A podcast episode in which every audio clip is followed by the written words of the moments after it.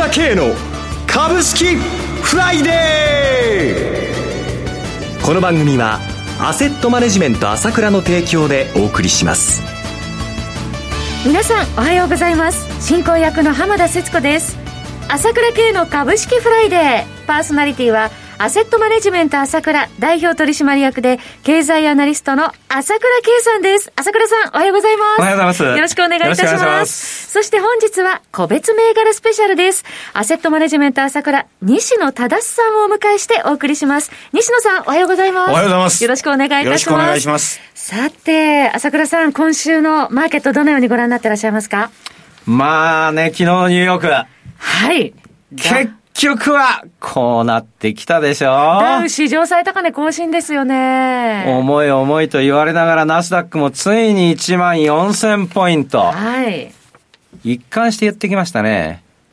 大相場なんですよ。おっしゃってました、ブレるなっていうことなんです、はい、結局こういう風に上がるんですね。もう未曾有の金融緩和、はい、これはやまないの止まりはしませんと。そう。もうね、歴史にないことが、今までの歴史にないことが、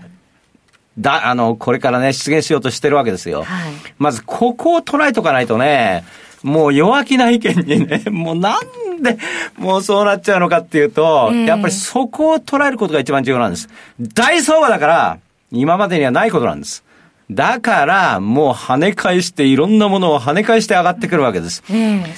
で、今週も一番すごかったと思ったのが、はい、まあ、この昨日の動きもそうなんですけれども、火曜日か、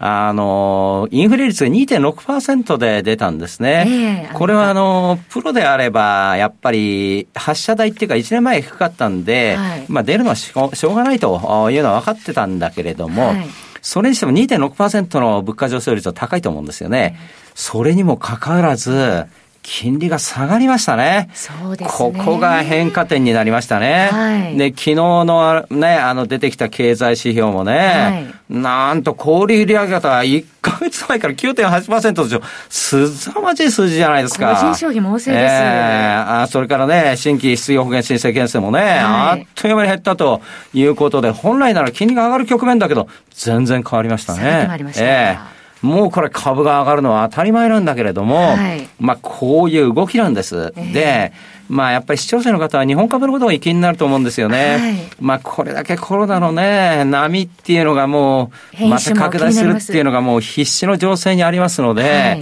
ぱりそれが頭を抑えるというのはあるんだけれども、私ここで言いたいのは、欧州の株を見てくださいと。ドイツだってまた最高値更新なんですよと。似たような情勢にあっても。で、いずれはアメリカみたいにコロナがだんだん収束していくんだって、ワクチンが来るんだから、そういう意味ではどうしたらいいのかと。安いとこたっぷり買っときましょうということなんですね。基本的には上昇基調は変わらずということですね。はい、さて力強い朝倉さんですが、ウェルスナビの講座をアセットマネジメント朝倉のホームページから今新規開設いただきますと、朝倉さん素敵な特典があると伺いました。そうですね、今日西野が来てますけども、はい、まあ前回もウェルスナビをここで紹介しましたけど、株価いい調子なんでね、まあ世界株に投資してるということなんで、はい、まあどうせねウェルスナビなさるんであれば、アセットマネジメント朝倉のホームページから申し込んでいただければ、そうすれば週2回無料の銘柄情報がいくんですから、これねいいじゃないですか。ですね、講座解説いただいて、はい、朝倉さんの銘柄紹介付きのレポートが週2回もいただけるとはお得です。ウェルスナビの講座解説まだの方はぜひこの機会にアセットマネジメント朝倉ホームページからお申し込みください。そしてその西野さんですが、この度書籍を出版されるということですね。そうですね。ついに出ましたね。はい。おすすめします。なぜかっていうと、相場やって結構成功してる今までのいろんな人間っていうのはいると思うんですよ。はい、で、私なんかもまあ相場、まあ、かつてうまかった方だと思うんですけど、だけどもね、どっちかっていうとね、自分のノウハウっていうのはなんか独特でね、ちょっと教えづらいもんなんですよね。それから教えても結局自分だけのもんっていうのが多分あるんですよ。西野さんの出身いかがですか？そうそう、みんなやっぱり独特なものを持ってると思うんですけども、それが西野も独特のものではあるんだけれども、オーソドックスなんです。非常に分かりやすくて基本に忠実なんですよ。このやり方でやれば、こんなうまくいくんだっていう、そういうのがきれいに出てるので、私本当にお勧めしますね。なぜセカンダリ投資なのかとか、負けないための損切りの重要性なども書いてくださっています。その5月1日発売、西野忠さんのご著書、人生を逆転する10倍株入門は、現在アマゾンにて予約受付中です。価格は税込み1760円ということで、もうすでに受付中でございますので、皆さんどしどし受付、予約してください。なお、このレポート書籍では取扱い商品の勧誘を行う場合がございます。それではお知らせを挟みまして、西野さんに注目銘柄の解説をいただきます。鋭い分析力で注目、経済予測のプロ朝倉慶。日々のマーケット情勢や株式情報、個別銘柄の解説を朝倉本人とスタッフが平日16時、メールで約10分の動画を無料で配信中。株の判断に迷ったら朝倉慶。詳しくはアセットマネジメント朝倉のウェブサイトへ。本日の市況解説無料メールマガジンにご登録ください。アセットマネジメント朝倉は、証券取引、金銭、有価証券の予託、貸付行為は行っておりません。また、情報提供する金融商品の取引では、相場変動などにより損失を生じる恐れがあります。取引説明書、契約締結前交付書面などを十分にお読みいただき、ご理解の上お取引ください。金融商品仲介業者登録関東財務局長金中第605号。さて、ここからは個別銘柄スペシャルです。一つお気をつけいただきたいのは、買い推奨するものではございません。西野さんの視点で注目される銘柄を挙げていただきます。投資の最終判断はご自身の判断でお願いいたします。それでは改めまして、西野さん、よろしくお願いします。よろしくお願いします。それではですね、今回紹介する銘柄ですが、5銘柄、リタリコ、それから交換できるくん、アクシージア、オキサイド、ウィングアークファースト、この5銘柄になります。それでははじめにリタリコですが、コード番号7366、東証一部上場の銘柄です。昨日の終値70円高の4145円でした。このリタリコはですね、障害のない社会を作るということをビジョンに掲げてまして、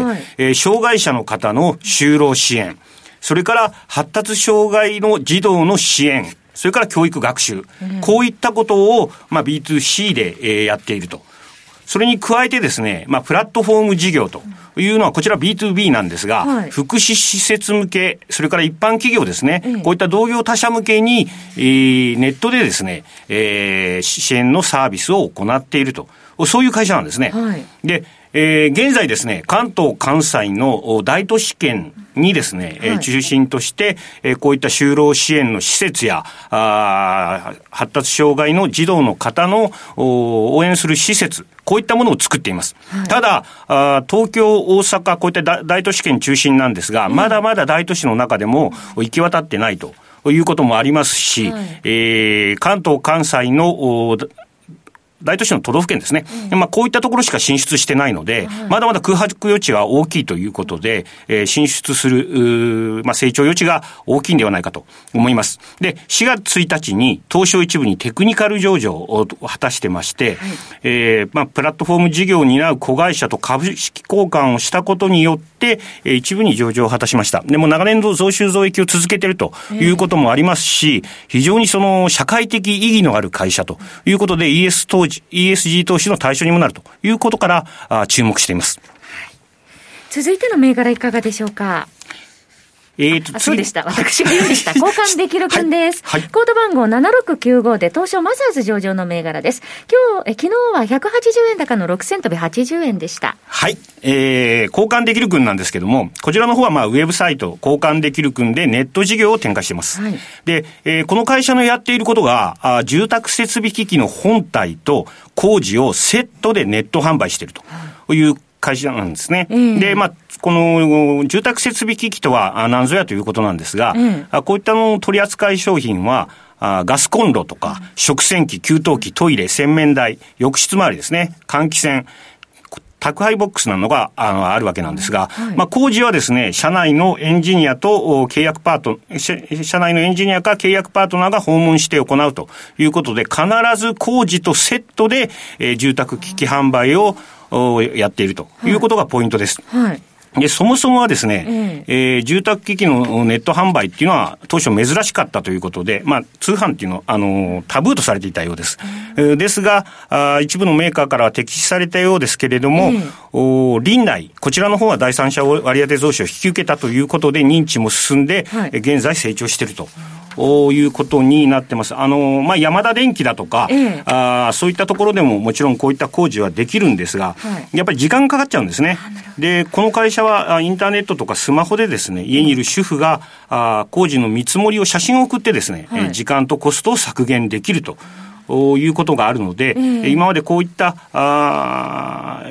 庭で困った時にですね、工務店とか生活110番とかそういったところがやってたわけですが、信用できる大手企業がなかったと思いますので、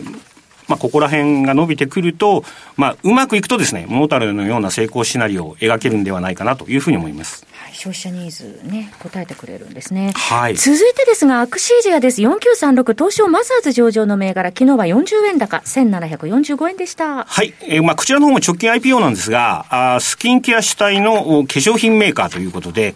最近流行りの IPO ですね。はい、INE プレミアアンチ、それから新日本製薬、ファブレスの化粧品メーカーということなんですが、この会社の特徴は中国向けが8割以上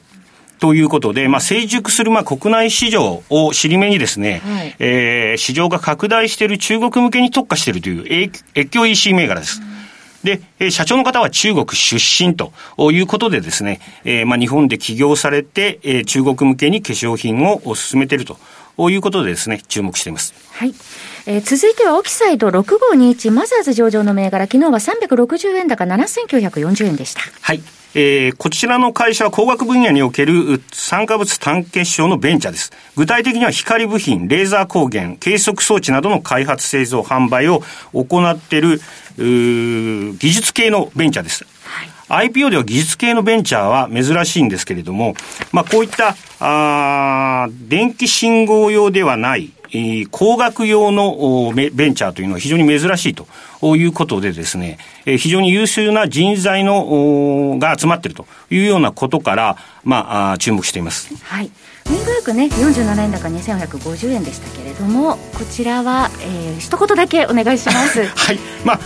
上場延期が2回にわたって続いて、今回3回目でようやく上場を果たしたということで、非常に上場規模が割安ということで、少し注目しています。なお、投資の最終判断ご自身で行っていただきますようお願いします。5銘柄ご紹介いただきました。朝倉さん、そして西野忠さん、お二方ともどうもありがとうございました。ありがとうございました。私、朝倉慶が代表を務めますアセットマネジメント朝倉では、 SBI 証券、楽天証券、ウレスナビの口座開設業も行っています。私のホームページから証券会社の口座を作っていただきますと、週2回無料で銘柄情報をお届けするサービスがあります。ぜひご利用ください。それでは今日は週末金曜日、頑張っていきましょう。